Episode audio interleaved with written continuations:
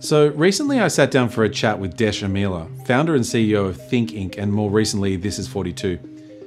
Both have and continue to showcase some of the world's most decorated scientists, philosophers and thinkers. This well-dressed Sri Lankan-born innovator and entrepreneur has hosted and toured the likes of Neil deGrasse Tyson, Michio Kaku, Sam Harris and Jane Goodall, just to name a few. We chatted about his journey to Australia and the creation of the brands he now manages, the public appetite for long-form content, as well as the current landscape of social media, artificial intelligence, and the time he met Bill Murray. Desh is an extremely interesting character, and I'm sure we could have talked for way longer if we had access to a large bottle of whiskey and possibly a whiteboard. I hope you enjoy the conversation as much as I did. Well, thanks for sitting with me today. Well, thank you for inviting me, mate. No problems. I have a couple of quick-fire questions for you. Oh, to start off with? To start off with. Oh, right. As some would refer to it as an amuse-bouche. Oh, right. Okay. Okay. But it would be more amusing to my ears than to my mouth. I'm going to ask you three at the beginning and three at the end. Sure. Okay. And so the first one would be, if the world was ending tomorrow, what would be your last meal? And you can pick anything that you've eaten in the past, or maybe something that a family member used to make you, or something that you cook yourself. Sure. I'm lactose intolerant, but I love some food that is made with milk. There is a Sri Lankan dessert called vatalapan. Vatalapan. Yeah, that would be my... I would just have a giant bowl of that. Great. I want a giant bowl of that now. Okay, cool. The second question is sort of a two-part question. Yeah. What is your favourite virtue, and which virtue do you think is most overrated? Oh, wow. Now you put me on the spot. I'd say my favourite virtue would be honesty as well. I believe it's for many. What is overrated would be also honesty. I say that being cheeky here because we have a very black and white understanding of that virtue. But in real life, it's not that simple.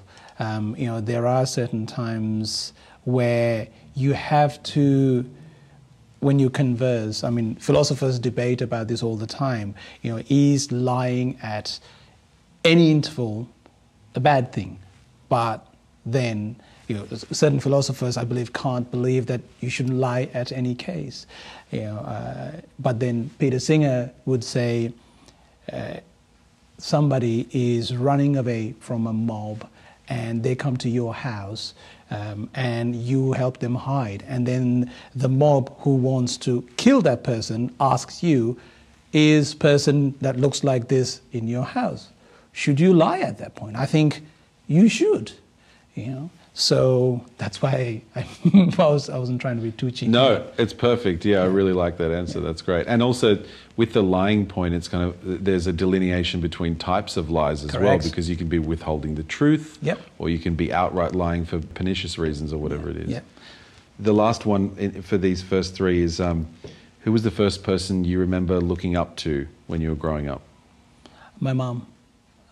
So I was born in a small town in Sri Lanka, and we grew up the first, I believe, 10 years of my life at an even smaller village in Sri Lanka. And there was a period of time my dad wasn't around, and it was my mom and my sister, and she was there doing everything, and it didn't even feel that somebody was missing at that point. So, anything, I asked mom. That's great. She's an incredibly strong woman. Yeah. So tell me about moving here from Sri Lanka and what that involved. A series of fortunate accidents led me to Australia. I mean, I use the term accidents in the sense of where I come from and what my family history, if you were to consider that, it was highly improbable. Me coming to Australia. See, even at a young age, I knew that where I was born and raised was not really where I belonged. So at grade 5, I got a scholarship and I went to the big city, Colombo. I was born in a place called Badulla, lived in a place called Pasara. Then I got the scholarship, went to the big city, Colombo. Colombo is the capital of Sri Lanka. And when I was there, I still felt like, you know, my future is going to be outside of Sri Lanka. Now, with my family's financial abilities, the ability to leave Sri Lanka was just, it wasn't on the cards. It's just, you know, financially it was not feasible. And I still wanted to leave the country. I wanted to figure out a way because my passion today is filmmaking. So I wanted to get into filmmaking. And Sri Lanka had a small industry, but it wasn't big enough for my way of thinking. So our neighbor was India. India has a huge film industry, the world's largest one. So my natural attempt was to get to India. That we could have worked out somehow. But fortunately or unfortunately, I'd like to believe fortunately now in retrospect, none of the Indian universities got back to me. I applied. And I remember, you know, when I heard that I was devastated. And this one time I was, you know, walking around in Colombo and I got to this five-star hotel. I was walking down the street, but there was this big sign saying, visit Australia or study in Australia. Very big banner. And I thought, that would be nice. So wait, you're saying those signs actually work? Well, for a guy like me who was just, you know, just I wanted to leave. Yeah. So it was like, that's a sign. Ta-da. Yeah, and it was there. So I walked into this place and it was, you know, some sort of expo. Every Australian university was there, you know, with the table and their little banners and stuff. Now, keeping in mind, I had no, like my family couldn't afford to send me. I knew that. It was just like, you know, right, well, what's going to happen if I sign up a whole bunch of things? So I applied for like 4 or 5 universities in Australia. I didn't even know which universities I was filling up the form with. The first 5 I put my name down to, and I left. A few months later, I got letters from all of them inviting me to Australia. And then I went to my mum and dad and said, hey, can I? And their initial reaction was, they were happy for me, but they just said, you know, we just don't have the money to send you here. We just can't afford it. But I was adamant. I'm like, let's figure out a way. Let's figure out a way. Let's figure out a way.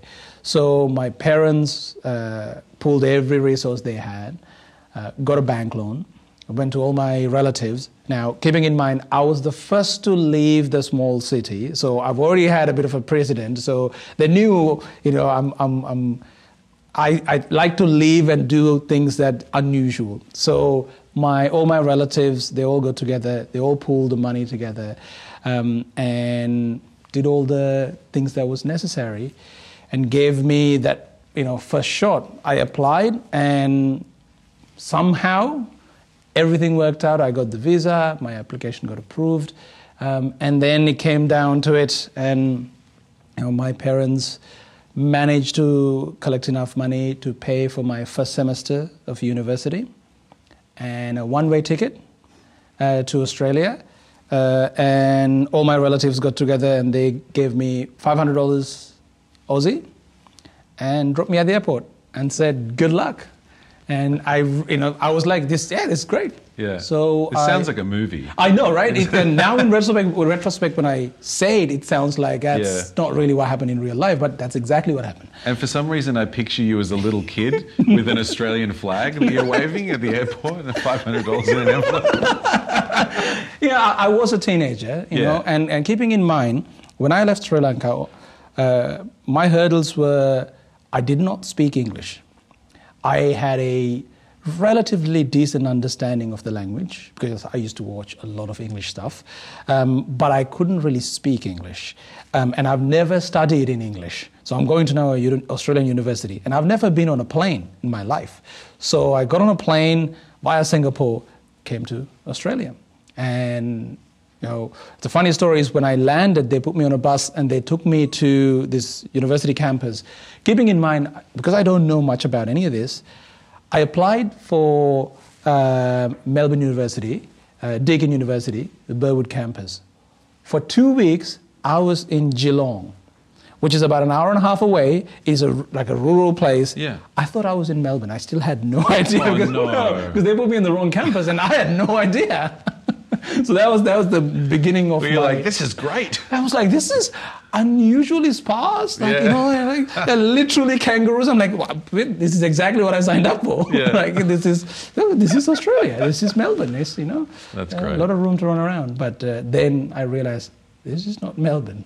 So they corrected and they moved me to Melbourne. So that's my story. That's a great story. Yeah, thank you. Do you think that sort of being able to overcome those challenges that you did when emigrating to the country in some way sort of primed you and gave you this entrepreneurial spirit that you have used to then create? Yeah, absolutely. I think immigrants have this rather common story. Like, my story is not unique. There are many of stories like mine. See, I came to the country with this, you know, lack of understanding of how the country works, the language works. I mean, I genuinely thought I'll be okay with the language thing, but when I came here and everyone started speaking, I had no idea what was going on. At a university level, it was just way over my head. It was very difficult. And the practical reality is I was on survival mode. Because $500 was barely enough for anything, you know. From university fees are paid, but I had to pay for my, you know, just everything else. I had to look after myself. And from after the first semester, I had to pay for my entire university fees. So that meant from the moment I land, I was like, okay, I know I have a limited time before the money runs out, get a job and go. So it forces you to figure out on the go what to do. I've made a ton of mistakes, but the thing about immigrants is I literally got a one-way ticket. So there is no way of, I'm not going back. And I can't afford to. I can't face my people if I went back. So I had to make it work. Now, my story is it took me a very long time, truly to achieve sort of from a financial perspective of some success and, you know, my projects to really take off. It took me 14 years, really. 2014 was when really things started making sense, and finally after all these years. So that, you know, immigrant story of there is no turning back. Once you've taken the plunge, you just see it through, which means it forces you to stick to it, which a lot of people do. If you start something, if it's too hard, people tend to be like, this is way too hard. And then you give up. It's a natural way of, you know, like you don't really need to really push way beyond the edge. You don't need to, because there are fallbacks. But from where I come from, and with the opportunities, you know, that were given to me here, it wasn't like that. Comfort zone was just, you know, I went beyond my comfort zone. Like the first 3-4 years of Australia, to date, it's the hardest of my entire life, the things I had to go through. Some of them I haven't even told my parents. I didn't want them to know, because they would have been devastated. The practical reality of, you know, trying to make it work over here. Yeah. So yeah, that's what sort of, you know, that's why I don't sort of, you know, once I set my mind to something, I am sort of single focused and I want to get that done. And it's kind of like, I mean, people sometimes often refer to it as resilience, but I don't think it's resilience as much as it is that, you know, when you're almost carved out by hardship, that it as you said, it takes a while to get there. And then you build a mind frame up where you're like, you feel invincible. You're like, all right, fuck this. Yeah, I mean, I tell people, like, once you've fallen to the absolute bottom, you're not scared of that. You don't really care. Like, okay, what's going to happen? All right, I'm going to be almost bankrupt. Great, I've been there, done that. Oh, what's that? What's that? Okay, you're not going to have enough money to buy groceries for the week. Yeah, I've been there, done that. So what? Yeah. I think in retrospect, you can use the term resilience when you're going through that. Resilience is the last thing in your head. Yeah, feel resilient. Like, So tell me about how that. Well, tell me about how Think Inc started, and then now what you've got going, which is This Is 42, which is a fantastic organization. Thank you. So I got involved with the Australian events industry first in 2005. I used to host a radio show in Melbourne. Shout out to SYN FM, SYN, Student Youth Network. I used to partially program manage the hip hop night, and then later created the R&B night, so Wednesday nights and Saturday nights. So I used to host a few shows, produce a few shows, and because of the shows, I got introduced to the Australian events industry, from nightclubs to music touring, etc. I got to interview some of the biggest names during that time, and with that, I got sort of dragged into this event sector. So I've done everything from organizing nightclub nights to DJing to doing touring to managing, everything that I understand. After a point around, I would say about 2008, 2009, I started getting a little disillusioned with the whole industry because, you know, it's a glamorous industry, but once you've been through the whole circuit, it feels empty. Mm. You know, it's great fun. Mm. Love, you know, back then used to love to party, but after a certain point, you know, I remember, you know, at one of my events there was like 4,000 people there. Everyone's just going off. It's crazy. It's a successful event. I was looking at the audience and I felt like, wouldn't it be amazing if I could get this many people to listen to, like, maybe a scientist? Because at that point I was really getting into, you know, reading philosophy, reading science. Because I went through from 2005 to about 2008, I went through this personal journey of, you know, learning about the world religions and reading philosophy, etc. So, you know, I had this moment where I had that thought and I was like, you know, what is out there like that? So I realized intellectual events, they did exist, primarily in the academic space. So at universities, there were lectures, and then there were big conferences with really high price ticket tags, like, you know, $2,000+. You know, Al Gore has been to Australia, and like, oh, this is, you know, that existed. But I realized that doesn't invite an average punter like me to go to either of them. I don't want to go to uni. The last place I want to be, so I remember the 4 or 5 years I was at uni, you know, I don't want to go back there. And if you're at uni, the last place you want to go back to is another lecture hall. You don't want to go there. So, and then I couldn't afford to go to any of the big conferences. So I was thinking about it, and then it dawned on me, why don't I create something? So I had an idea in 2010.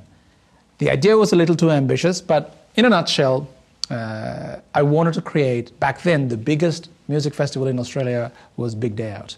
So I wanted to create the intellectual Big Day Out. That was my goal. So I created Think Inc. originally as an event, not a brand. So it was meant to be an event. It was an annual event that's going to happen. And my first attempt was, you know, to invite as many intellectuals I could think of, but mix in comedians, musicians, and make it into an ideas festival. And it did happen. In 2011, I organized the first version of it. The first time ever Neil deGrasse Tyson visited Australia was for that event. I had Michael... That's awesome. Yeah, there was, so good, yeah. There's funny stories there, but yeah, he's great. I had Michael Shermer. I had the world slam poetry champion Shane Coyzan from Canada. You know, Josh Thomas was the host. Father Bob from Melbourne was there. A whole heap of people. But the problem was that I needed a lot of people to make that work financially, and I had a very low ticket price. It was for this entire day event. It was $99 with all these speakers, full day event. Compared to other events like that, it was really well priced. So I had 1,750 people attend that event, which visually it looked great. You know, and I remember seeing a blog post a few days after saying, we've made $1 million. Like, somebody calculated how many heads were there, calculated the dollar numbers, and like, that means they made $1 million.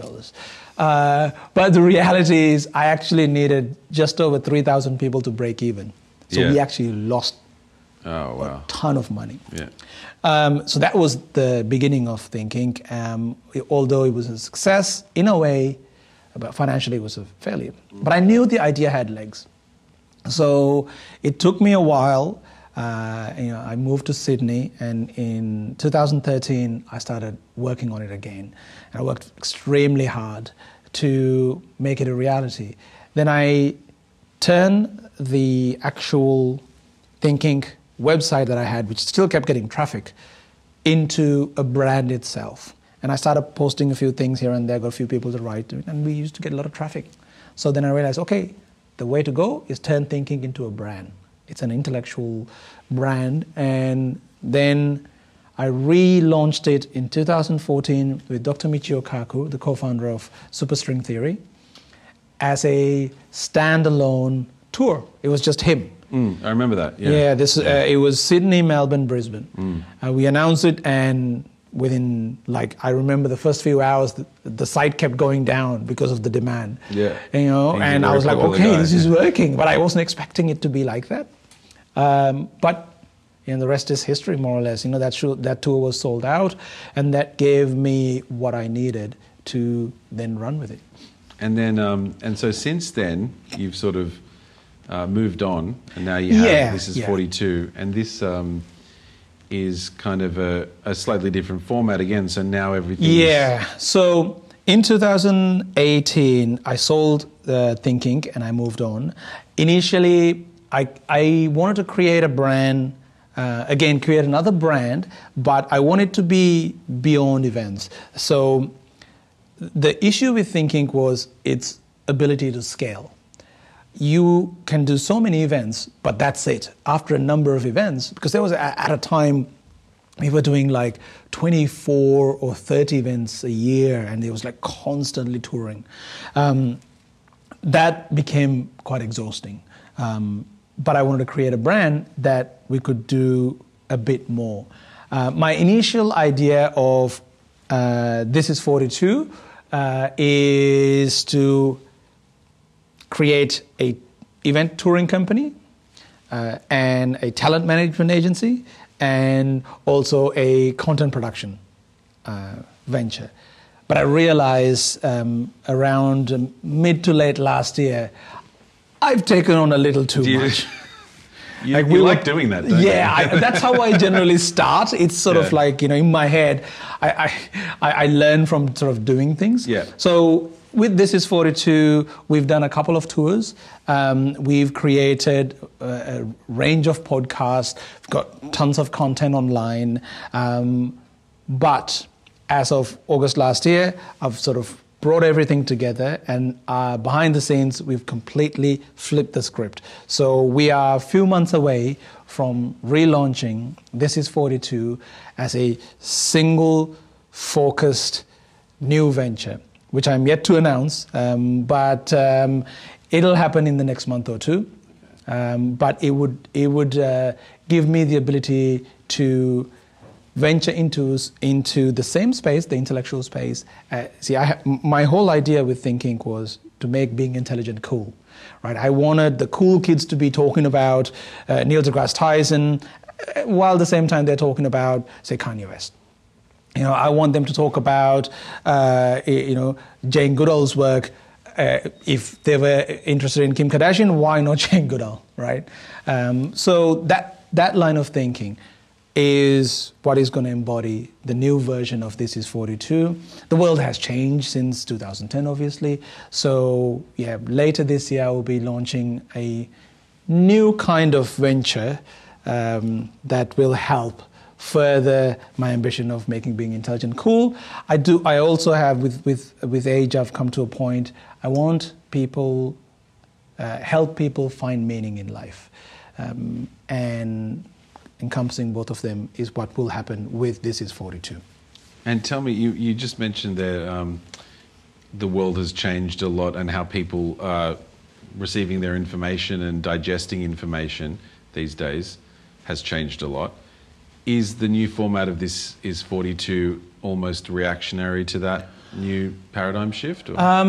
Well, that's a good question. I don't think consciously I did that, but it is. I think everyone compared to back then.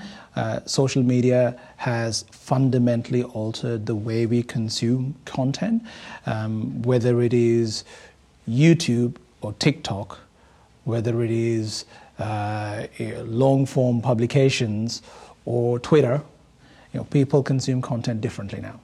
And I do see some of the shortcomings of some of the shorter form consumption platforms or distribution platforms. I'm specifically talking about sort of like the Facebooks and the Twitters of the world. Microblogging and stuff like that. They're very quick and easy scrollable versions where you don't really get the information you want. What I'm trying to create is more towards anyone who wants to have access to a much longer form, knowledge consumption. Because people are, it always gets thrown around these days that people have shorter attention spans, but I'm not sure that that's true. I think you have a point. The notion that somehow our attention spans have gone. I at one point when I was consuming Twitter a lot, I got worried that either I'm getting old or my attention span has really changed. But I think it's not necessarily the attention span. I think people still want to consume, meaningful content. And if it is long form, they will. There are plenty of examples. You have this long form podcast that, like the Joe Rogan podcast goes for 3 hours, and, plenty of other podcasts. Sam Harris's podcast for well over an hour. You have publications that publish very long form articles like Quillette, and people read that stuff, so if it is provided, people do consume long-form content. But you can get into bad habits with the short-form content platforms because it's kind of fun, because by design, they're made to just give you a little bit, just enough for you to keep staying there. Yeah, they prey on your worst instincts as a human being. That sort of idea that, it's age-old. Saying of if it bleeds, it leads. Right. And you have these, when you truncate everything to 140 characters, and then you have news channels that are just trying to get your attention and will say the most brash thing in order to get you to read more. But sometimes you don't read more, you just read the headline. And then it's hard because when the platform is geared to the headline, it's hard for someone to go beyond the headline. Like nowadays especially, you know what is trending, right? And trending, you have the word that you like. Oh, okay, cool. This is, I want to know about Trump or Epstein. Click that. Now you have, 1,000 headlines. And then you go through all the headlines and you are perceived by this notion, I've read everything now. You haven't read a detailed article of anything, but you've read 1,000 headlines. Now you feel like I know everything about this subject matter. Yeah, or you're going to approximate the average between all of those things, right. Which is insane way to... But the platforms are designed in that way. And I remember, I don't remember who I was talking to, somebody with a far better wired brain, scientist actually told me, today's smartest people right now, what they're doing is they're behind a computer programming how they can keep you on their platform for long. I've seen this, brain hacking they call it. Yeah. Right, so they are interested in us staying on the platform so they can sell more ads to us, which is a kind of a sad reality. Yeah. Isn't the greatest brain power, that's what they do instead of doing something else. But then again, it's what the market... The market is made for that, it's... Well, I guess those people are just tapping into what is natural about our humanity, right? That kind of leads you down a path of thinking, well, they're just catering to the market, and the people are the problem. If they want to consume information in this really short and brash fashion, in which they don't delve too deeply into things, and they get that dopamine hit, and then they keep on going, what is the incentive for a platform to provide a different alternative of information consumption? The alternative is what's happening right now is quite corrosive, right? For a platform to sustain the long term, I believe, and I think some platforms are realizing that, for example, when Instagram realized how much damage it's causing with the number of likes being shown, and they made a surprising move of removing that because they were linked to the highest number of teen suicides. So when a platform realizes that it is slowly but surely destroying its own user base, it's bad business. And I think perfect example is YouTube. I think YouTube as a social media platform has been doing far better compared to, say, a Facebook or a Twitter. So the incentive is longevity. Is that because you find it's a little bit more self-regulated, or how do you... With YouTube, I think they were forced to self-regulate for two reasons. I mean, they made a very good decision right at the beginning to share revenue with its content creators. And then when things got toxic in the comment sections, because back in the day, I remember I used to use, when I say something's toxic, it's like the comment section of YouTube. That, I can't say that anymore because the comment section is a lot more controlled nowadays.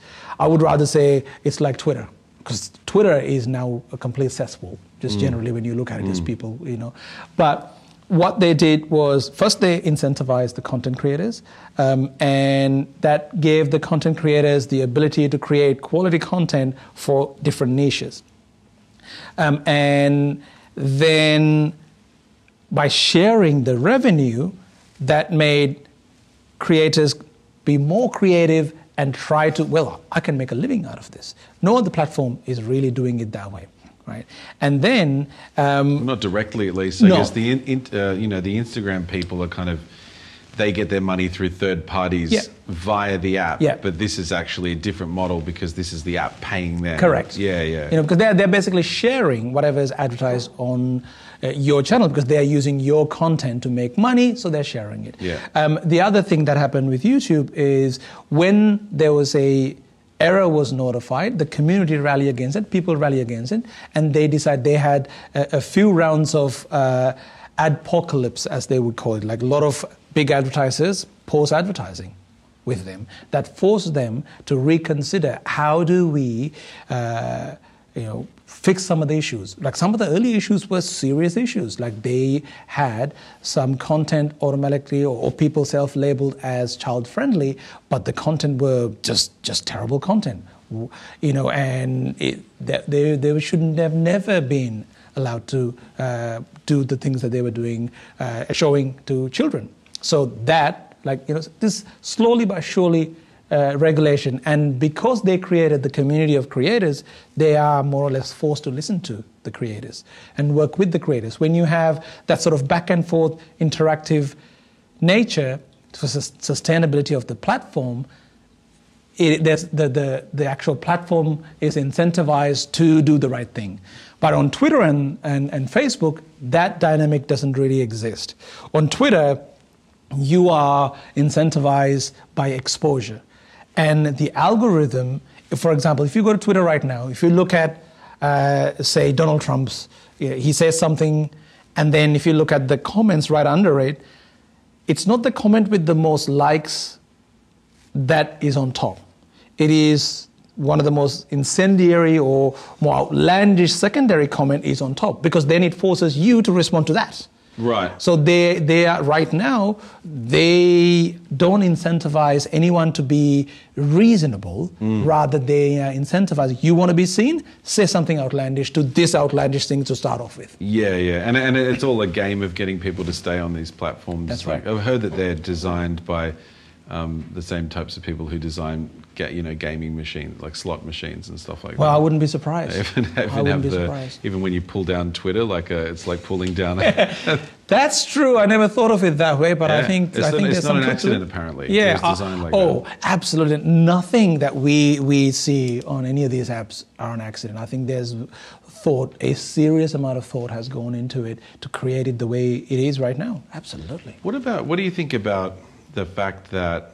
I mean, you're talking quite a lot about YouTube before and how it was a very different environment. I think, that's very true. At the same time, it's Google, right? True. What do you think about one company that owns you? Yeah, I think this is a very important question. See, I believe, and I may be wrong here, but I believe in the early 1900s, there was one family that owned the entirety of the oil business. Really? Yeah, there's one family, and the government got involved, realizing how much power that this might have, and they broke up the whole business. So the way I would answer this question is it okay for people to be billionaires? Are billionaires okay? And my immediate reaction was, absolutely. You know, if they worked hard, that's fine. I didn't think too much of it. And then a few months ago, I saw an article which showed that Jeff Bezos' trajectory of becoming a trillionaire. And then it dawned on me, $1 trillion net worth of an individual. And I remember that this is a famous economic study, I think early 2000, that was done about what is the dollar amount an average person needs to live their ultimate lavish lifestyle. And the economists sort of whittled it down to $42 million back then. Now, that's not where 42 for my brand comes in. It just happened to be. It is not. But the thing is, right, if you were to talk to an average person and say, hey, I'll give you $100 million, right, how would you spend it? And you can do this social experiment, and you can ask, well, and people will generally say they want this fancy house, all right, in this area, blah, blah, blah. And then you say, okay, cool. And then you work out, all right, that will cost you $10 million. All right, there's your $10 million. Then they'll say, I want to buy this car, and this car. Great. That would cost you just under $1 million. Okay, now you're on to your $11 million.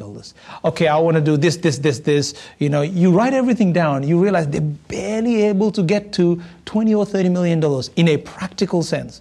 People don't know what to do with money. So people don't know how to deal with $100 million. Well, I mean, $1 trillion is just, I can't, I didn't even know how to imagine that number. That's right. So when I got to that point, when I realized, hold on a second, maybe there is a real argument here. Should a individual human being able to have that much wealth? When we, you know, wealth disparity is a reality. Now, the world has gotten a far better place, but wealth disparity is an absolute reality, right?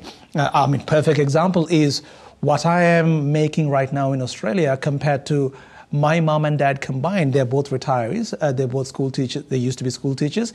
Their pension combined is under 500 Aussie dollars a month, right? It doesn't make any sense, right? That shouldn't be the case. My dad was a school principal, right? And they're considered okay from where I come from. So this wealth disparity around the world, it shouldn't be the way it is. Then you have the potential of one person becoming a trillionaire, which is all coming back to the question you asked is, I think there is a rational argument to break up corporations when they get to a point. If people know the sheer amount of information that Google has on you as an individual, it should get everyone thinking, you should be a little bit uncomfortable. We should at least have the conversation. We should talk about it. I'm like, I don't know if you know that, you know, you can go to your Google Maps and look at the, you know, last 5-6 years of every destination you've ever been to. Yeah. You know. What you've got to understand is Google has the most advanced AI on the planet, right? Hollywood told us AI means Terminator, but the reality is AI is already here. The artificial intelligence we were scared of are these metal things that shoot things, right? But in reality, if you look at what certain algorithms are doing, no human engineer is able to work out, you put the information here and the result comes out. What happens in the middle, it is not humanly possible for us to know how the machine got to that conclusion. We've given it some information, it's learned everything else, right? So all of this information about us is teaching various different AI everything about us and the human condition. And it is now able to predict things about us way better than we can. It knows more about us than we do. You know, sometimes you look at your phone and you'll be like, how is this bit of information in front of my phone? I just thought of it. By a few actions of yours, that in the Google ecosystem. With enough data points. That's right. I'm kind of comforted by the fact that I can be reduced to an algorithm. There's something I like about it. Sure. I mean, it does make it very easy for us. Yeah. But we haven't thought about, okay, where is this ultimately heading to? This is what I noted when you said we should at least have a conversation. Yeah. And this goes to the heart of your original question. Should one corporation have access to this much information, this much wealth? Mm. I don't know. I think we should talk about it. I think also sort of just like being able to switch people on and off and tell people, I don't know. It seems like a lot of power for what is essentially like a couple of dudes behind a computer. You know, like I have a computer. Why don't I have that power? Yeah, but but you're absolutely right. I think there is genuine conversation to be had about this, and I think internet was never made to be centralized and controlled. The whole idea of the internet is its ability that you can create this piece of content and reach many thousands of people. Right? Back in the day, that was a privileged few that had that option. Right? You had to go to a big TV show or a big network or big publication. Now anyone can do it. But that decentralization is precisely why you can have artificial intelligence become like a pernicious mechanism without anyone ever intending it to become so. Because people work on little bits of information all around the world without a general sense of let's take over the world. And before you know it, you know, I'm getting dog videos that I didn't ask for. You're right. You know, I mean, about, right? No, look, again, I think a fair number of people, a lot smarter than us, are thinking about this. But I think there needs to be a lot more conversation about this, whether it is conversations about breaking corporations apart or conversation about personal wealth. I think it is a real conversation one should have. Once you get $1 billion, you're good. You know, you don't need any more. Yeah. Now we need to figure out how we're going to, what are you going to do with anything else you make? I think that's a genuine conversation one should have. With regards to algorithms curating everything for us, I think, again, we need to be... there needs to be some sort of a global alignment of conversation about, okay, cool, we're doing this with AI, we're doing this with AI, everyone comes together and we talk about it. Because you only need one bad actor to do the wrong thing. Not so long ago... Yeah, everybody has to be on the same page. Right, if you don't... Otherwise, it's going to create a competitive environment in which the people who regulate and do the right thing are going to get fucked over. So. I saw there's an American startup has done the unthinkable, and they're already on it. They've created a facial recognition software. What they've done, they've gone ahead and collected, I think, 1 trillion-odd photos, just scrubbed the internet, and fed it to an AI. And no one, like everyone knew this was possible, but nobody wanted to do it because the unethical nature of it. Mm. I don't want to even name the name of the company. I don't want to give any publicity, but they've done it. This exists now, which means you can have a simple app, walk on the street, point at someone, and the app will tell you everything about that person. That already exists, and they are now trying to sell it, to range of people. Jeez. Imagine the power, say, a government like the Saudi government will have if they want to figure out, because they have a very strong stance against homosexuality. Yeah. They could easily work out which people they want to execute using the simple app. And the makers of this app have had and currently are having conversations with the Saudi government with letting the government use this app. So this is what I'm saying. Unless there's a global alliance about, what are the human rights, what are the digital human rights we have? Yeah, this is going to end up really bad. We always end up talking about things that are going to end up really bad. I love chatting with you. I'm gonna close this up in a sec, but I'm gonna go back to those general questions. Sure, the last three that I have. Yeah, sure. Before I get onto that last three, I did want to ask you, what was it like meeting Bill Murray? Oh, that was the most randomest thing. See, I was there with Michio Kaku, yeah. We were doing his biggest ever tour, and he happened to be in the same hotel. I had nothing to do with him, and you know, I've seen the film. I'm a fan of his work. I know the myth about Bill Murray. So I was just waiting for Professor to come down, and I was like, Bill Murray. What is happening? And I've never gone up to a star because of the industry I worked in and say, hey, can I take a selfie with you? And I just went up to him and said, it's Bill Murray. You have to do it. Right? I went up to say, I'm really sorry. I know you're trying to go get some breakfast, but can I please take a photo with you? And he was just like, yeah, yeah. That's amazing. It's great. That's it. I wish I had a better story with Bill Murray. That's a great story. Well, it's better than if you had, you know, I was touring him or something like that. That would have been shit out. Yeah, all right, fine. No, there was one time I was like quite starstruck. I was like, oh, wow, Bill Murray, randomly. Cool. The hotel lobby. All right, so let's wrap this up with a few. If you had to change professions, you could do anything you wanted, regardless of qualifications. It would just magically happen tomorrow. What would it be? This is going to sound pretentious. I wouldn't change anything.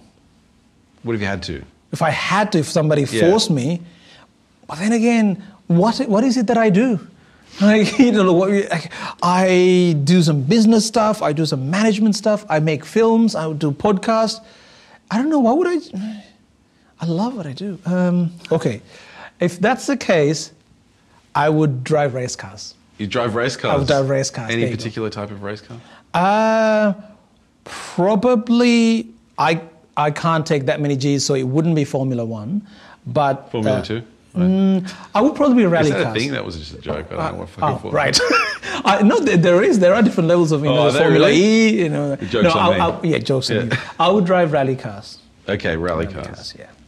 Yeah. If you had to live in another country other than the one that you do, where would it be and why? New Zealand. New Zealand. Yeah, I visited that place. You know, when you have an idea about a country and then you go there and it's like, oh, this is nothing like what I thought it was. I remember that happening when I went to England, when I went to America, all the countries I've been to, even Canada. But I went to New Zealand and I was like, wow, this is everything I thought and even better. And I'm talking about just the nature and the fact that that place is, you know, the term heaven on earth is used, but my God, New Zealand is just a stunning, stunning place. Belinda Carlisle, big fan. Yeah. If you had to spend a day with a clone of yourself, what would be the most annoying aspect of your clone? This is the last interview I'm ever going to do. You're never going to come back. No, these are rather interesting. These are interesting thought experiments that popped into your head. So it tells a lot about you than about me, I think. So you're basically asking what's the most annoying trait of me. What do you think is the most annoying thing about you? But if you had to hang out with you, so not something that you find annoying about yourself that you might internalize subjectively, but if you were to hang out with yourself or a version of yourself, what do you think you'd find annoying? It depends on what stage of the clone. Like if the clone that is my age, which is unlikely, so it'll have to be a younger me, which means I already take a very long time to get to a point. Yeah, I would have taken a lot longer. So just that trying to have a normal conversation would be quite frustrating. Okay. Because I would take a very long time to get to my point, if you haven't noticed. I like that, though. It works for this. Yeah. It's good. Well, Desh, thank you very much for chatting today. I really appreciate it. It's been wonderful. Appreciate it. Thank you.